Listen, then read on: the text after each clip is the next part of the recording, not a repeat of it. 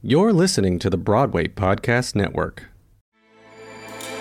With everything you have on your plate, earning your degree online seems impossible. But at Grand Canyon University, we specialize in helping you fit a master's degree in business into your busy day. Your graduation team, led by your own G C U counselor, provides you with the personal support you need to succeed. Achieve your goals with a plan and team behind you. Find your purpose at Grand Canyon University. Visit G C U dot E D U. Good evening, everyone, and welcome to the fabulous fifty-four Below. Before we get started this evening, just a polite reminder, please take this moment to silence your cell phones, and also there is no flash photography, please. Welcome to the fifty-four Below podcast. I'm Macon Prickett, the club's assistant programming director. Our guest today is the wonderful Tammy Faymous. New York's riotous and raucous hairy drag queen is bringing Christmas chaos to fifty-four Below this holiday season for a humorous and heartwarming night of spicy storytelling, spiced eggnog, and classic carols. Tammy Faymous, welcome to the podcast. How you doing today? I am wonderful. How are you doing? I'm so good. I'm so excited about this show. I've been working on it, and and yeah, it's just once we get into the nitty gritty of my story, you'll find out why I'm really excited about it. I I can't wait. You know, it's it's. Unfortunately, rare that we have drag performers in the basement, and this is something we're really working on. We want more of this kind of entertainment, and we want to really open these doors to more people in the drag community and like really get it going. So, uh, you know, camp, hilarious, humorous Christmas shows, the way to go, you know? Well, I think a lot of drag queens lip sync, so it would be hard for them to be in fifty-four Below. For me, I do drag because I love to sing. Um, I've, you know, sung all my life, and I've also at the same time had my entire life, had my voice uh, miscategorized or mislabeled as being a woman's, which I don't care.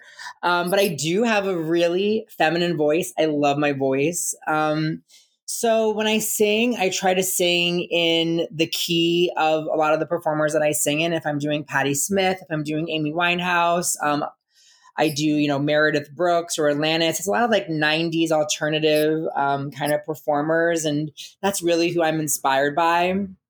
Um, and so, yeah, that's basically a big part of, of, of me is, and my drag is singing. And, uh, that's why I do it. And so I'm really excited to bring my drag. My drag is also very messy. It doesn't take itself too seriously. It's very um, sort of irreverent in of itself. I don't really believe in spending hundreds of dollars on makeup just to wash it down the drain. I hate doing makeup, actually. Uh, so I think that may connect me more to women in general. Uh Because I just don't like doing my makeup. And, as, and I do try to hire glam as much as possible if I can afford it. Sure. Yeah. You know, I was scrolling through your Instagram and kind of watching some some videos in preparation for both the show and this this episode. And there is something that's so kind of raw and unfiltered about your drag, which I also really, really love. It really kind of, you know, reminds me of Divine and some of those like gritty drag queens who were just doing the damn thing, you know? And I, as a fan of drag in general, just love that. I think for some people, drag is a identity. I, I, I think for some people who may be trans or gender nonconforming, they do do drag because it's a way for them to enter an identity for themselves that they may be experimenting with or they may be curious about. And I totally support that. For me, drag really is performance. And for me also, I think it's important that we don't let drag in of itself become this very standardized or gentrified entity, which it kind of has yeah. become. Um, mm-hmm. I was doing messy drag ten years ago in Philadelphia when I first per- was performing. And we, we all were kind of messy drag queens at that point.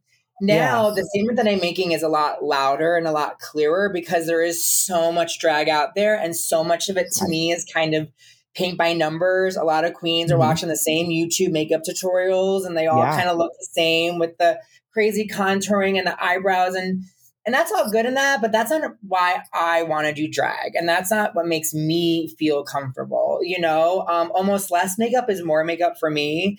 And I don't do drag to look good. I do drag to feel good.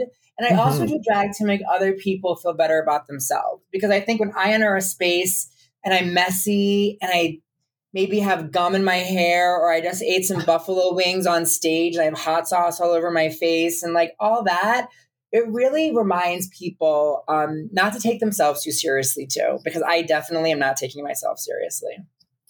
You're, I mean, you're, you're absolutely right. There is, there is kind of this, and even talking with you now, I'm like thinking of all of the drag that we see in media and popular culture on TikTok everywhere. And there is kind of something about the super, super polished, you know, step-by-step routine that is really kind of the only thing that's being done. So like to see these, like to see you be so like proudly this messy, gritty, like who you are, so individual. Like I, I am such a fan of that. And I love that. I think that also sends a great message to people, like you said. Well, drag was really created to break rules. And mm-hmm. that really is why this art form was created in the first place. And those broken rules were, I think, much louder in the beginning.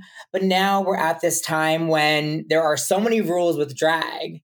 And I hate that. And that annoys me. And I don't like being told you have to do something a certain way in order to do something. I'm always trying to be an outsider. I'm always trying to blur the lines. And, and I have a whole lot of problems with authority. And so if, especially an authority figure is telling me, oh, well, in order to be taken seriously as a drag queen, you got to do A, B, C, D. It's like, well, I'm doing X, Y, and Z just because yeah, right. like, because you're telling me I can't like, and so even with the makeup thing, I think a lot of people would be like, oh, you're not a real drag queen if you don't like doing makeup, or if you don't do your own makeup, or, or if you're not really good at makeup. I don't know. I just feel that like I, I, I, and maybe there is some sort of confidence confusion there. And maybe I'm not getting my makeup better for, you know, more of a deeper reason or something, but I don't know. For me, I also just love going into a space and people kind of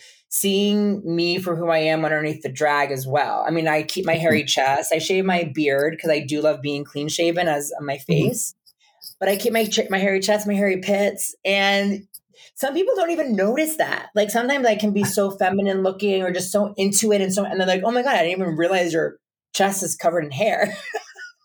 Because, you know, it's, it's, it's all about just, I think, having that confidence and having that energy. And I definitely have those things, uh, regardless Absolutely. Of what my makeup looks like, or regardless of right. if they're chatting on me, and regardless of how combed my wig is.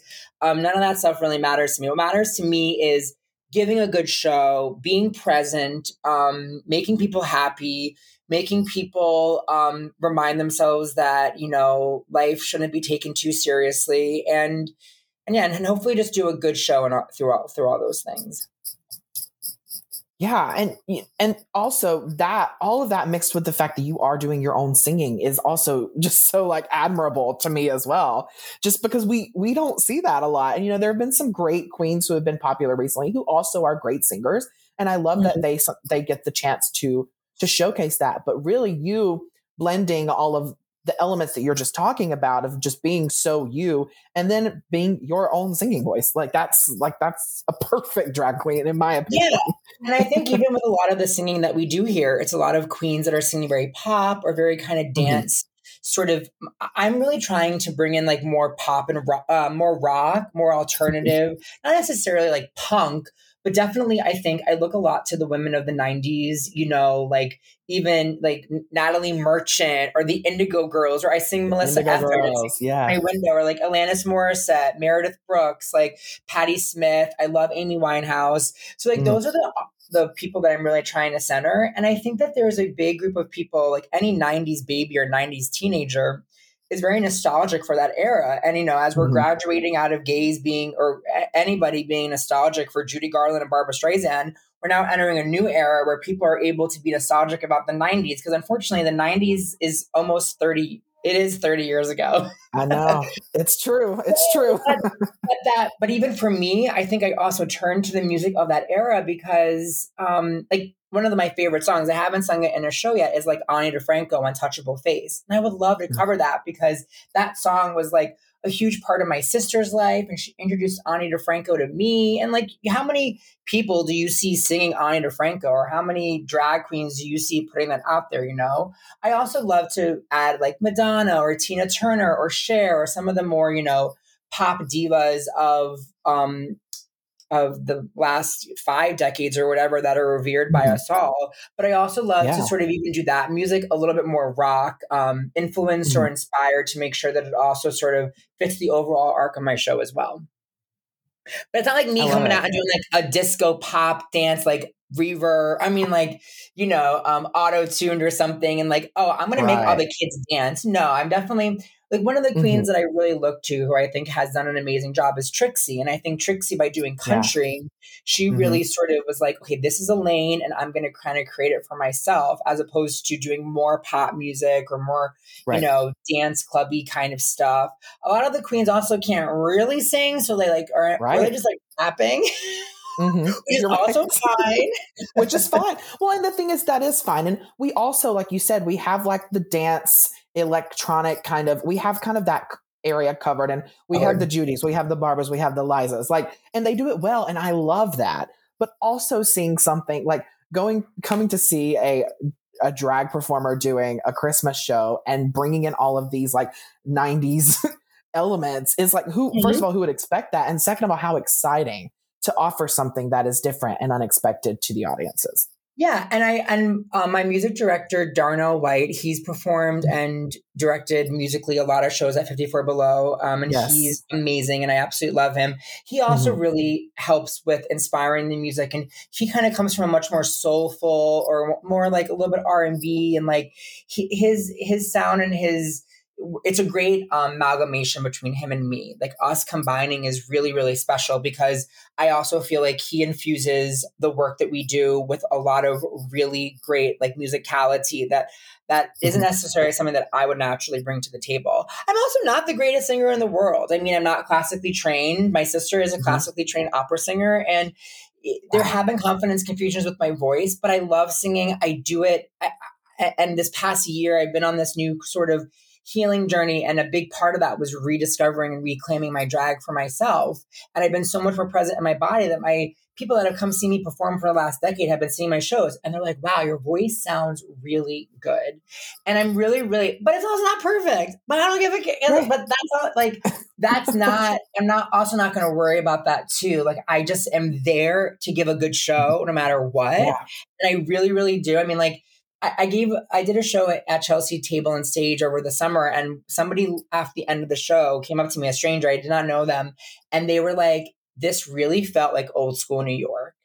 And oh my God, yeah. when I like get emotional, but like when they said that to me, that like, mm-hmm. meant so, oh my God, I really get like, that meant so much to me. Like, to hear that person say yeah. that, somebody I didn't even know. And I'm like, oh my God, like, that is the best compliment to have anybody ever say to me. And so hopefully with this show as well, like, that's something that we definitely kind of bring to the table. And also the the, the Christmas Christmas time can be a hard time for queer for queer people yeah. in general. I mean, Absolutely. This show is for everybody. Um, mm-hmm. One of my taglines is like, we're all surviving something. Um, mm-hmm. But I do think at the holidays, queer people have it especially sort of tough, or anybody who feels on the outside of a family unit or a very normative environment. Even with me, and I have amazing nieces and nephews, and I'm best friends with my sister, and I always go home for the holidays.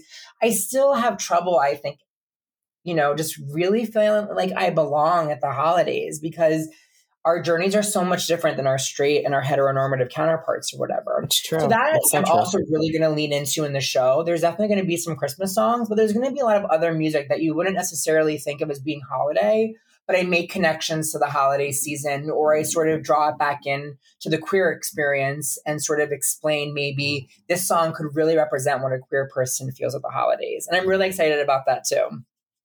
Yeah. Well, we are going to talk so much about the show in just a minute. But before we like jump into it, I just kind of want to know, because I'm sure that some of our listeners aren't as familiar with your background. Like, where did Tammy Faymous begin, and where did drag kind of enter your life? girl. Okay, so basically, question. I was like theater kids, and I was hella gay from birth, mm-hmm. and just feminine, and and you know, I got, I got this amazing voice that sounds like a woman, or just is stereotypically sounds like a woman. So I never got the parts that I really wanted as a kid. Um, and I would try out and always get, you know. And then my junior year of high school, I got cast as the stepmother in a production of Cinderella.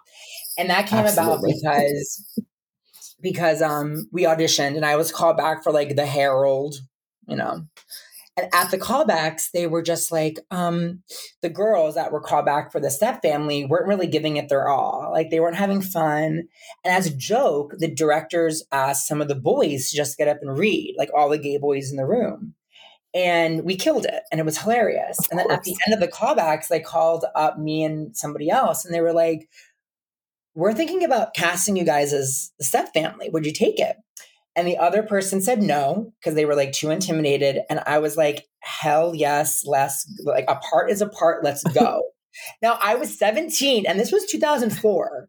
So this is okay. like pre-Drag Race. I mean, Drag Race started mm-hmm. in two thousand nine. So drag right. even in two thousand four was not the thing that it is today. I mean, now I'm sure there are lots of community theaters or high school programs that would think about casting maybe a character in drag, but this was very rare. And and honestly, for the directors to do that at the time, it really meant a lot because, I don't know, it just, I really look back on that experience um, because then I did, I started it and ended up being incredible.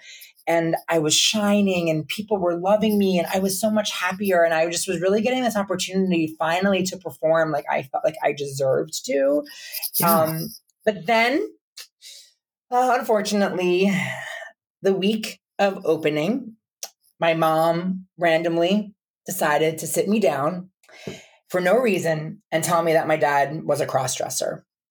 And um, this was a family secret that had been a big toxic plague on our house. My mom was, and, and none of this was happening. None of this is positive. Like people, I've told this story and people have kind of taken away like, oh, it was a, this was very, this was very, very, very bad. This, this mm-hmm. moment. And I didn't really think about the timing until literally a year ago when I was in therapy and my mm-hmm. therapist was like, I think you only do drag because you want to make your dad feel better about his cross-dressing. And I was like, no, because like I, I was doing drag before I even knew about my dad's. And honestly, I was in so much deep denial about like the why, the who, the what, and the where and the how of like my mom telling me that week that mm-hmm. I never, never was like, oh, she told me not for a very good reason. She told me, I think, because she saw me being really happy in this thing and and and it made her unhappy because it was mm. me putting this family secret that had really harmed her and really harmed my father. Um, I was putting it in the spotlight at seventeen years old for everybody to see. And unfortunately, I think that experience really hurt my relationship with drag because even that weekend I still killed it on stage, but mm-hmm. all throughout the weekend I was in my head. I was so weirded out. I was like, oh my God, like what does this mean for me and what does this mean for my dad? And like, and I was still trying to understand my dad at that time about what his cross-dressing meant for him. I mean, right after my mom told me, I went into also like, I have to take care of my dad. Like I, the next mm-hmm. day I went up to him and like gave him a hug and was like, I, I really, really, in a in a really intense way, jumped into a protector of him. But I also think in protecting him, I still was really um, confused about what his cross-dressing meant for him and what does drag mean to me. And um, I won't, when I, I, years later in my mid-twenties, I started performing drag in um, in Philadelphia. And My birth, my drag name was birthed because, and it's actually very fitting because, you know, just recently it was announced about this musical coming to Broadway. Me and my best friend had watched Through the Eyes of Tammy Faye. And yeah. my best friend turned to me and she was just like, you know, what would be an amazing drag name? Tammy Faymous, with like famous spelled F A Y M O U S. I'll never forget. It was like when we were still using L G flip phones, I put like my, in my little L G notes, I put like Tammy Faymous. And like two or three months later, I was performing professionally at a regional theater in Delaware and they were doing a drag benefit for the, for the theater. And it was all impersonations. And they asked me to do Amy Winehouse. And they were like, yeah, we would love for you to do Amy Winehouse. what's your drag name? And I was like, Tammy Faymous. And that's how Tammy wow. was really born. But I was mm-hmm. about twenty-four, twenty-five when this happened. And I started getting a lot of gigs. I started performing weekly. Like I, I ended up having a really successful co- career at the time in Philadelphia. But mm-hmm. still, I was in my head about it. I was insecure about it. I was drinking like crazy. And I really think that the experience of my mom telling me the way she told me about my dad really did prevent me from like really loving my drag and understanding it. And I, I stopped. When I stopped drinking, I stopped doing drag. And I was like, you know what? I'm going to focus on other things. So I did this career in media. I went from having no experience in journalism to five years later having a job at the Today Show and N B C News. I worked there for years and it was incredible. But but even with my journalism, all my journalism was about L G B T Q queer issues and drag. Like at N B C News, I became the drag journalist. Like I and, and even like when I was doing it, people would sort of say I was an expert on this, and I would always be very sheepish about ex, about taking any sort of expert, you know, um, title except mm-hmm. for drag. I'm like I'm a drag. I am and. And so through through all this like story, you know, I came to the realization last year, you know, with my therapist, thank God, about the timing and the denial and understanding. And I was like, you know what, girl, I got to go back to Tammy. I got to bring her back. I put her wow. on the back burner for the wrong reasons, I think. Mm-hmm. And and if you even look at my media career, me covering drag, I think is very representative of the fact that I do love it. I, I feel so good doing it, you know. Um, And yeah, and so that's a lot,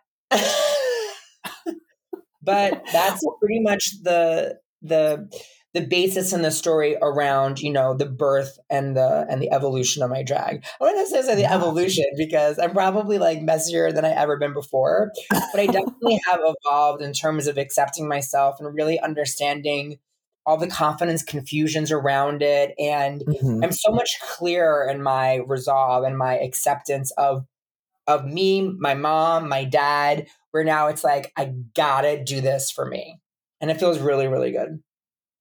That's, I mean, that's incredible. Not only hearing about the birth of Tammy Faymous, but the rebirth of Tammy Faymous. Yeah. Like, oh, really? Like, no, you're right. I mean, it yeah. really is a rebirth. And like, even the other day I got dinner with an old friend of mine and he just, when when he, his face lit up when he was like talking about Tammy Faymous and me going back to performing. And he's like, yeah, like it was something that you really loved. And the fact that you're back doing it again, I, I'm just so proud of you. And even just that moment was such a like affirmation as to like why I'm doing this now, you know, and it feels just so good. I mean, it also just feels like no better time to be doing it now, because I do think that drag is so standardized, is so normalized mm-hmm. in so many ways. And I'm like, I want to get in there and just mess it up. Mess it up. Absolutely. No, I love that. I think we need more of that. We need more of that in the theater, in all of the arts, but especially I feel like with the drag world right now, like that's, I find that thrilling. And I I'm already a fan. I can't wait to like see where like this is going. Like, go. Yeah, I think that people, I mean, I think that people, I, I've had, a, even at my last show, I had a bunch of, I did a show at Red Eye for Halloween and there was like a table of lesbians from California who had never knew, no idea who I was. And they were just, and at the end of the show, they were like, I really get what you're doing. And I'm like, I just, And it just feels really good, because I think it can also be a hard thing to sort of explain to people or something. And I think that, of course, with like Brooklyn drag versus Manhattan drag, and Manhattan mm-hmm. and Brooklyn drag is so much more bohemian or so much sort of, you know, um, punk in so many ways or whatever. But still, it takes itself so seriously, where yeah. like I have no problem being the biggest joke in the in the room or sort of calling that out. I mean, my big slogan this summer was "Make Drag Fun Again," and yeah. I had this big poster and I was carrying it around Fire Island during some of my shows, and I did the invasion with it, and people were coming up to me being like, "Yes, I love this. I like love what you stand for." And, and, and, and it just feels so good, because I feel like now is the best time to be calling out these things and just to keep it in check, like just to keep yeah. some people in check. Yeah. Yeah. Well, because it, as an art form, much like the others, has the potential to do really, really great things and bring about change. But also, you can do all of those things while not taking it so seriously. Just because you have the opportunities to do all of these wonderful things doesn't mean it has to also be the most serious, like, you know, thing well, that's well, in the world to you. Wait, I am, I am kind of like a drag expert, and I go to a lot of drag shows myself, and I still go to drag shows, and I love drag shows, and I love lip syncing yeah. queens. Lip syncing is such an art, and I'm still mm-hmm. trying to infuse some lip syncing into my shows. Like, I'll do a song, but I mean, I maybe will put in like um, famous scenes from movies that I'll lip sync to, to sort of kind of also communicate the energy or the, you know, the the theme that I'm trying to get along with the song. But at so many shows, like, some of these queens are just begging people to tip them. Like, tip, yeah. girl, I'm going to tip you when you do something worthy to be tipped for. But if you're just begging for a couple dollars on the microphone, that is not no. And so much, I mean, I think there are a lot of people that do turn to this art form because they think it's a cash grab and they think it's an yeah. easy road to success. They don't have the purpose. They don't have the intention behind it. They don't even know maybe why they're really doing drag or what really informed their love for it. They're just trying to get somewhere. And I just don't know if that's the best thing for them. And that's definitely not the best thing for me. You know, yeah. I've been probably losing money on shows because I have an expensive band to pay for. And mm-hmm. that's also why a lot of drag queens probably aren't performing with a band, because it's expensive. Right. But right. I wouldn't want to do it any other way. I mean, performing with karaoke tracks is, yes, cheaper, but is one of the most like lonely experiences in the world. To be on, like, it's already very vulnerable to be on stage singing, you know, absolutely. Um, to be just with a computer track. No, I love my band. I pay them yeah. good. I'm very proud mm-hmm. of that. But it's just like, this isn't right now a money-making opportunity for me. It really isn't. This is me um, reclaiming my art. And I also think when capitalism is combined with art making, everybody loses. Because then you got Absolutely. Taylor Swift drag brunches. You got a bunch of Taylor Swift drag brunches. And girl, I am not Uh, uh, there will be no Tammy Faymous Taylor Swift drag brunch. I have made a joke that, like, if any queen performs a Taylor Swift song, they better sing it live, because if Taylor yeah. Swift can get through one of her songs, you can get through one of her songs too, because she ain't a singer. It's but true. I love Taylor Swift. But I'm just saying, hey, like, I'm a Swiftie, but I I can admit it. No, no, I'm a Swiftie too, girl. I love Taylor, and I listen to yeah. all the things. Yeah. I'm just saying that, like, I do think when capitalism is really involved with art making, that is when things get compromised. And mm-hmm. I have another career that I'm very excited about as well, that I'm working in addition to this. And of course, if Tammy was able to, like, pay all my bills and pay my mortgage and pay my maintenance, yeah, let's go, Tammy. But for now, it isn't. But for now, I really just want to create a space where I'm creating something I'm proud of, and and and hopefully the audience, and they have been, you know, the strangers that have come to my show the past year, I think really have been picking up what I'm putting down. So that feels just like really, really good. Yeah. Absolutely. Well, we're going to take a very quick break. We're going to be back chatting about all things Tammy Faymous Christmas at fifty-four Below when we get back.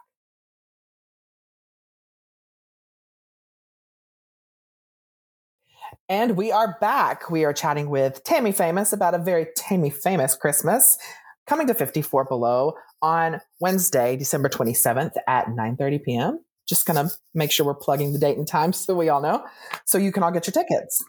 My my friend was joking, and he was like, yeah, I wonder if um we just were joking. I was like, yeah, it's, it's a shame I couldn't get a date like before Christmas. He's like, you know, but like work that end of the show. Like the best Tammy could do is two days after Christmas. And I love that, because that is hilarious. But then I was also thinking, like, so many people have off the week between Christmas and New Year's. Mm-hmm. So they don't need things to do. It is a Wednesday night. It is later on a Wednesday night. But if you're off Thursday from work, it's a great time to potentially catch my show. So I'm actually really excited about the timing. Um, I think it's going to be really, really good.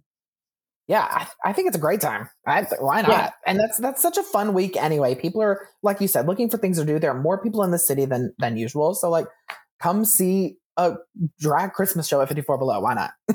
Like, yeah. It's going to be amazing.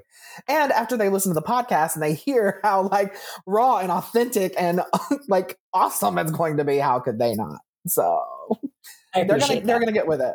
I do want to ask you, you spoke earlier about um, Trixie Mattel kind of doing the country route and really doing her thing. Are there other drag queens specifically that you really like look to for inspiration? Do you have a drag mother? Like, what are some, who are some of the queens that you look up to? I definitely don't think, I don't think anybody would uh, claim me as their child. I, I do have a lot of good relationships with a lot of people. I am, I am, I've had a historical relationship with Alaska. I actually dated Alaska for a year. Um, so that was interesting. And mm-hmm. we're still good friends. Um, I'm close with like Peppermint. I really love Peppermint. Peppermint is, Pe- Peppermint and me performed back in my mid twenties, and she is such a light and she is such an incredible person. Um, let me think of some other, I think though, when it comes to the people that I'm trying to emulate with my act or the people that I inspire to be, it's much more in the cabaret scene. It's much more like Justin Vivian Bond, Jodi yes. Arias, um, Murray Hill, like Bridget Everett. I, I really, if, if I could call anybody my drag mom, even though she's not a drag queen, it would be like Bridget Everett. I want Tammy Faymous to be like the drag version of Bridget Everett. And um, she's somebody who I love. I used to live by her in, in the Upper West Side, and we would bump into each other walking our dogs. And she's such an amazing person. But that is yeah. really sort of the hierarchy of the people that I aspire to be. So it's more in the cabaret scene. And another big um, drag queen who was a big inspiration for me and still is, um, her name is Martha Graham Cracker, and she was a, is a queen in Philadelphia. And when I was performing in my mid twenties, she was very established in the Philadelphia scene. She also came from the theater world. She ran a very prestigious theater company in Philadelphia called Pig Iron, which was like one of the first kind of people to really do, um, you know, when you do shows in like the middle of a bathroom and like a warehouse or whatever, you know, like they would, like, they would not yeah. like the twelfth night, but you know, it's right. a truck stop. It's like a rest stop at a truck, truck stop. um, so she performed as Martha Graham Cracker, and she also sings live, and she also sings with a band, and she's also hairy. I, as Tammy, I performed with her a few times back in Philly, and I wouldn't necessarily call her my drag mom, but she's also somebody that I've definitely been inspired for and has really shaped um, my act, and is somebody that I, uh, I I look to for that inspiration in many, many ways. But a lot of the people that I'm bringing up are more in the cabaret world, I would say, than the drag mm. world per se. Um, and that's also just the way that I'm trying to sort of create my shows. I love performing in a nightclub and I love performing in a yeah. gay bar. But the one yeah. thing that's also harder when you're singing live, you then got to work with like the shitty microphone that like oh, just ran out yeah. batteries and like the sound system that like, you know, I mean, even Jinx is funny because Jinx Monsoon made a funny joke that like when she performed in Chicago on Broadway, she like had to hold back her singing because for the first time she didn't have to like scream to be heard. But when you sing live wow. in these yeah. gay bars with these shitty ass sound systems, it, it can be really hard to project and to also like do the best vocal quality. She obviously was mm-hmm. in Chicago on Broadway, so hopefully Chicago has a good enough sound system, and they do. But yeah, they I can mean, afford it. it But there are so many, I mean, I love drag. I mean, I love, I love, um, let me think of some of the other, I mean, Trixie, I think, is definitely an amazing businesswoman. I definitely think with her motel in Palm Springs and just mm-hmm. the fact that she put out a country album, I think that was so unique and so different from what other people were doing at the time. I love Bianca Del Rio. Um, oh, yeah. Oh, yeah. I mean, the list goes on and on. Alexis Michelle, she's been a huge supporter of mine. We had a FaceTime oh, the other day, and yeah. she's done shows at fifty-four Below. I mean, she's a really talented yeah, her person. Shows, yeah. Great voice, I mean, too, you know? Yeah. I mean, there's so many people doing so many great things. I mean, of course, now we're in this moment when to have your drag seen the most by the most, it's to be on Drag Race. Um, right. And I'm obsessed with Drag Race. I love Drag Race. I've yeah. reported on it. I've interviewed RuPaul. I D M with Michelle Visage daily. She was just DMing me this morning about something. Um, I know the producers very well. It's an incredible platform. But at this point now, it's hard to imagine how people who really paint outside the box of the formula, how they're able to get a platform there. Um, right. Hopefully that continues to happen with people. Um, but, you know, I think it in some ways is harder, but then you have somebody like Jimbo who is so outside in many ways, right. um, find so much success there. I just mm-hmm. hope they keep giving opportunities to the Jimbos of the world, because there are definitely more of them out here, I think, doing that type of thing. yet we don't see that enough on the show. Absolutely. I mean, even some of the queens who, if you go back and watch those earlier seasons, you think of, you know, some of them just had duct tape and a prayer, you know, and it's like, you're watching those episodes and you're like, they wouldn't, not because of their, their, not because of a lack of talent or style or anything, but there's no way they could even be in the new seasons without, you know, a little bit of restructuring. So yeah, I would love to see them continue to give those opportunities. Right. I mean, I think it's like, a couple things. I mean, back in the day, they were still growing. And so people didn't know how successful it would be. So they probably mm-hmm. weren't putting that much money going into it. There were queens that showed up season two in like jeans, you know, like in right. the workroom. And now the idea of that happening. But I also kind of love that because I also think that like, why not show up in jeans? Like that right. can be part of somebody's drag, right? I think it's mm-hmm. the same, but we know now that ha- what a platform it is. And so there's There's people going into forty thousand dollars worth of credit card debt to just get on the show with the outfits that they think the show needs them to have. Wow. Who knows? I was put in that position, which I've never been. Who knows what decisions I would have to make, because I would probably try my best to get enough money and hire a bunch of designers to put together some good looks. Um, but I also don't know if that's necessarily at the core of my drag. So it's mm-hmm. also like, how do you stay true to yourself while also doing well in that show? That that's a very, very hard, hard thing, I think, to compromise, especially now that the show has become so successful and it wow. has become such a thing. Um, it can be more confusing as to say, like, where do I fit in? I, of course, still think people should audition. I'm probably going to audition for the next season um, because mm-hmm. why not? But I also just have to be like honest with myself too about like, if I did get on, I may have to figure out how to do my makeup a little, a little bit better. I think it would be hilarious if I show up day one and I'm just like, wait, like I can't bring my, my makeup artist with me. I mean, that would probably start like a forest fire in the, in the workroom, in the workroom. But right. right.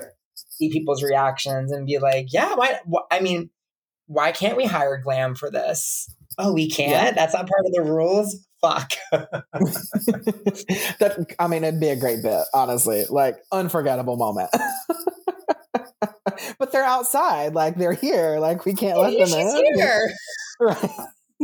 That's amazing. Well, I want to get to the the Christmas of it all. Um, why why a Christmas show? Where did this idea begin, and um, what what are kind of what was kind of the inspiration to to do this? Well, I think that, like I said before, I think Christmas can be a very confusing time for queer people. Um, maybe some of it's in our head, but also it's family. It's about chosen family. Maybe people are in a weird place with their bio family. But even somebody who's not really in a weird place with their bio family, I still feel like if you don't have the kids, if you don't kind of have those things going, it can be really hard to figure out like where your place is or something. And I think for everybody, straight or gay, it can just be a triggering time. And when you're supposed to feel happy, it can make you feel a little bit sadder, because if you don't necessarily naturally correlate with that feeling, then you get more in your head about all of that. And I think it's really important to put out work that is Christmas related, but also maybe Christmas and queer, and queerness can just be different. You know, it's not even about a sexuality or a gender identity thing. It's about an artistic sort of expression. So me singing Mary Jane and Alanis Morissette song and applying it to the queer community and applying it to the holiday season, I'm like really excited to do something like that, because I think it is a little bit different.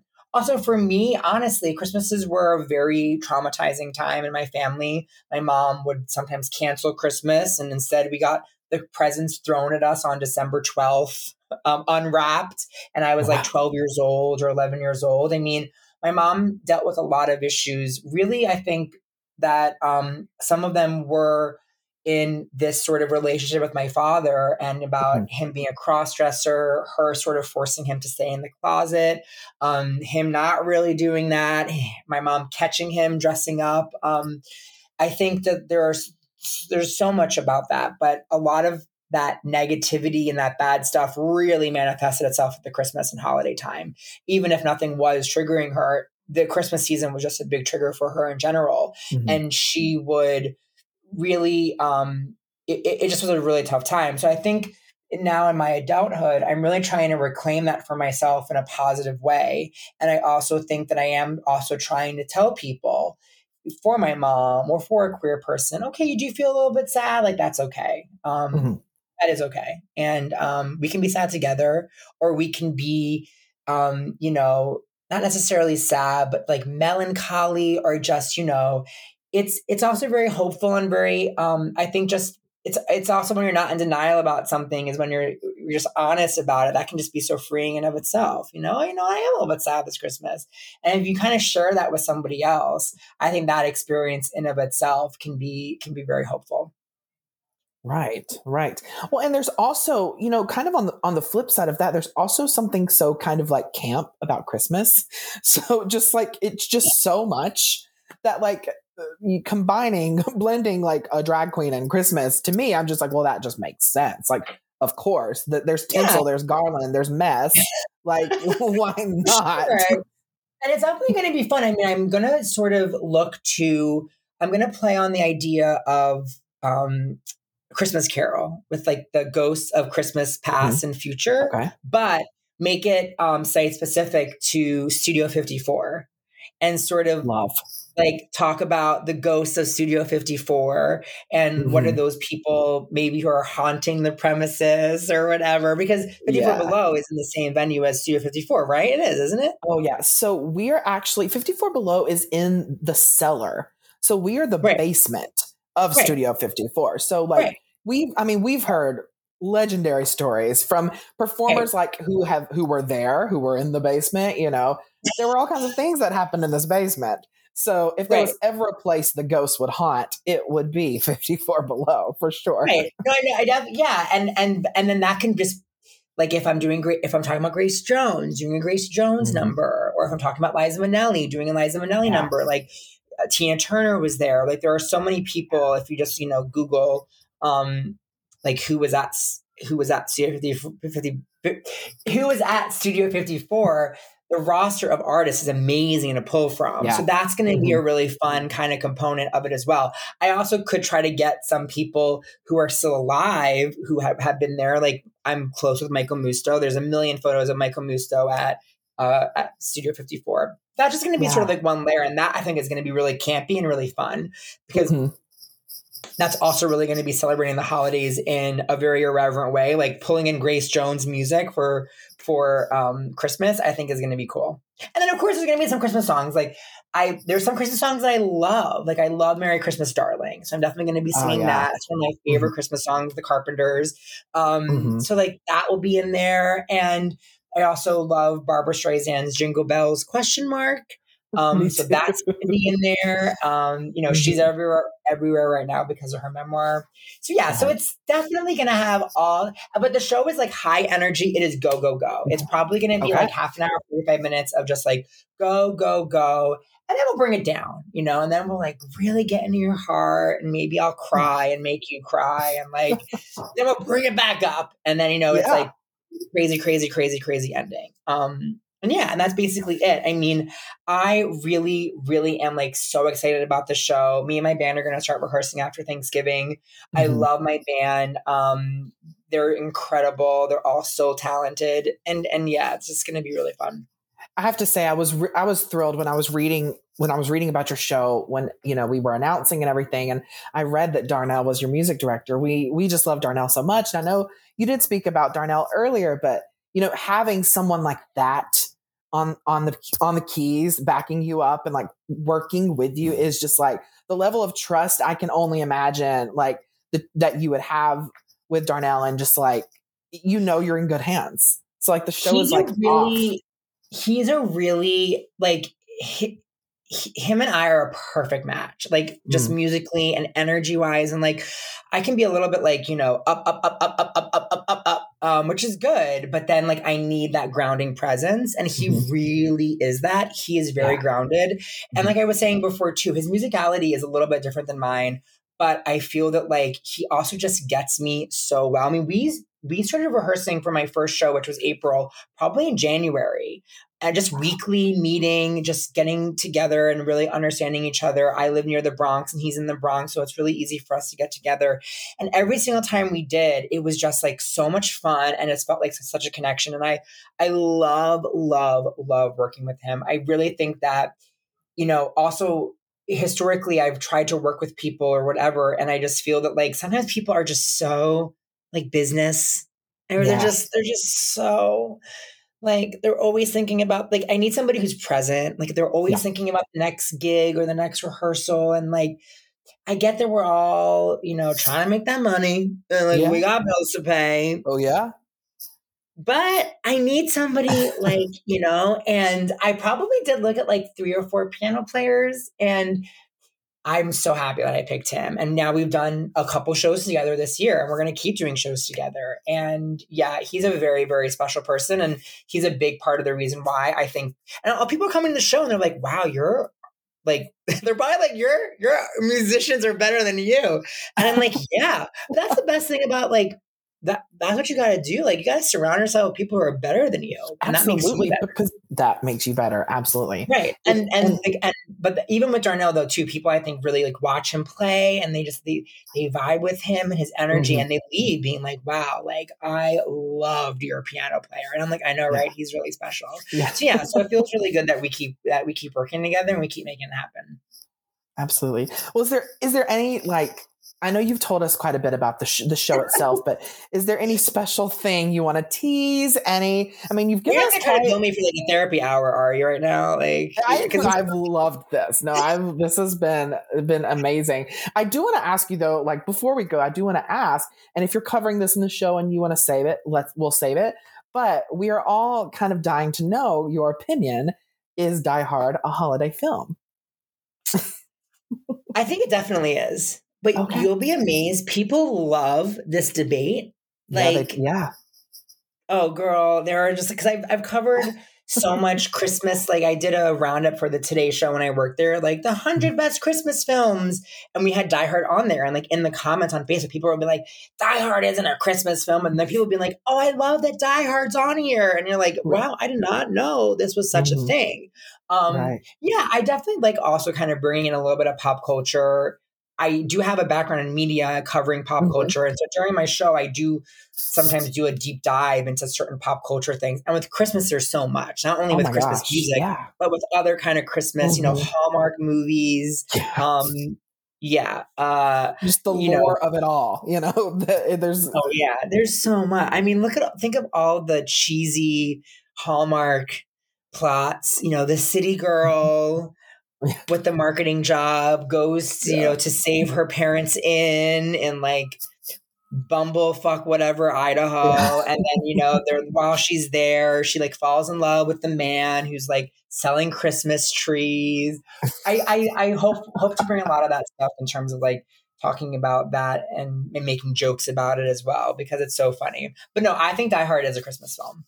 Sure. Okay. Great. Well, before before we go, where, where can we find you on uh, social media?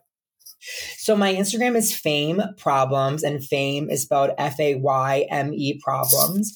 And that's pretty much my Instagram. I'm on TikTok as Tammy Faymous. I have a Facebook that has like ten thousand followers almost. Um, I just posted on there, what is the best drag film of all time? And that created quite like two hundred comments of people debating, going back and forth. Ooh. And it's, it's crazy. I mean, people take, I'll have to check that out. I'm going to go look at that as soon as, as soon as we're, we're done. Like, Hedwig isn't a drag queen film. And I'm like, it is not that deep. It is not that deep, people. I think Hedwig is definitely a drag film, but whatever. People really just love getting into the nitty gritty of things, especially on Facebook. Um, oh, yeah, that's I'm why we should never do it. My Instagram is the best thing to follow me. I mean, I have twenty thousand okay. followers there, which I'm very grateful for. Great, yeah. Um, and, I, you know, I'll definitely have twenty thousand one. Yeah, absolutely. Yes. Everyone go follow Tammy Faymous on Instagram and come see a very Tammy Faymous Christmas at fifty-four Below Wednesday, December twenty-seventh. We're all still going to be in the holiday spirit. So go ahead and grab your tickets, and we will see you in the basement on the twenty-seventh. Thank you so much for chatting with me. We can't wait to see you here soon. Thank you.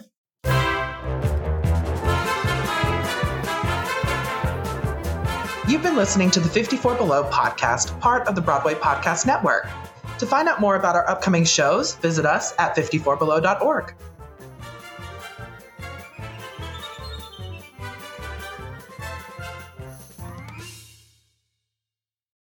Hey, it's Leslie Odom Junior here on the Broadway Podcast Network to tell you about the Rise Theater Directory, a program of Maestro Music. Rise is a national online resource designed to connect and empower backstage and administrative and creative theater professionals from underrepresented backgrounds.